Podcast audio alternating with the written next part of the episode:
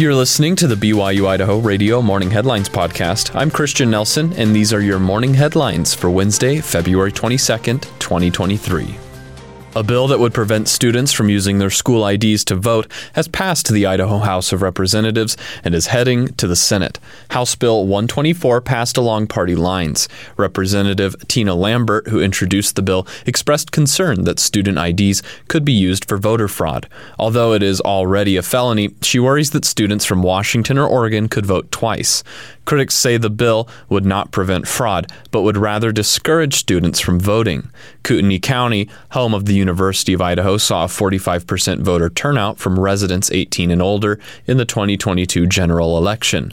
Idahoans can currently use state issued tribal and student IDs, as well as passports and concealed weapons licenses, to vote.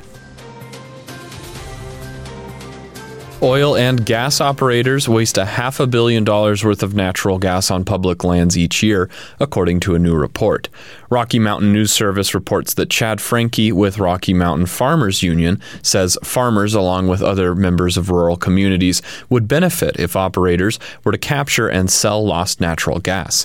He says many rural communities are facing budget cuts for things such as K 12 education and health care. These rural communities are ones that are relying upon some of that severance tax from the wells and the minerals that are extracted. And by not capturing that methane, that natural gas, that value is never captured as well. So the tax severance is never paid on that. Roughly $63 million in state, tribal, and federal revenues are lost each year through routine venting, flaring, and leaks. Some oil and gas producers have balked at investments in tools to capture lost gas, citing upfront costs. Others argue that the costs taken on by companies in states such as Colorado and Wyoming, which regulate emissions, are negligible once lost gas is sold at the market. The EPA is currently considering rules that would help identify sources of methane pollution to protect public health. And the BLM is considering rules that would push companies to capture lost gas and bring it to market and then collect royalties that are shared with states. Autumn Hanna with the group Taxpayers for Common Sense says these agencies have an opportunity to make all states play by the same rules and keep 163 billion cubic feet of gas from going straight into the air. That's enough natural gas to power 2.2 million households. That's as many households as there are in New Mexico, North Dakota, Utah, and Wyoming, some of our largest oil and gas producers. So it's a significant amount of gas that we're wasting. Methane is at least 85 times more potent at trapping heat in the atmosphere than carbon. Franke believes that stopping routine flaring, venting, and leaks would be an important step towards mitigating climate disruptions. Idaho lawmakers are attempting to change the ballot initiative process again, this time with an amendment to the state constitution.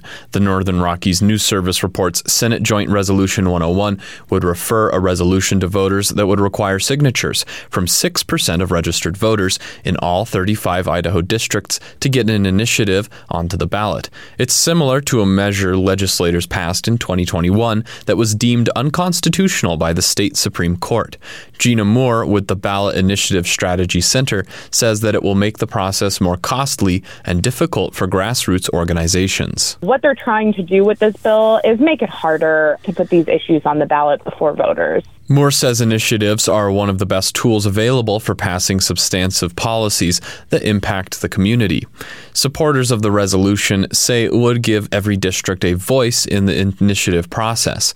Opponents claim Idahoans from across the state still are able to approve or disapprove initiatives when they vote on them. Moore says the resolution and others like it that have popped up across the country are not attempts to reform the process or make it more equitable it's usually a reaction of trying to undermine the process because they don't like the decision that people in their state have made.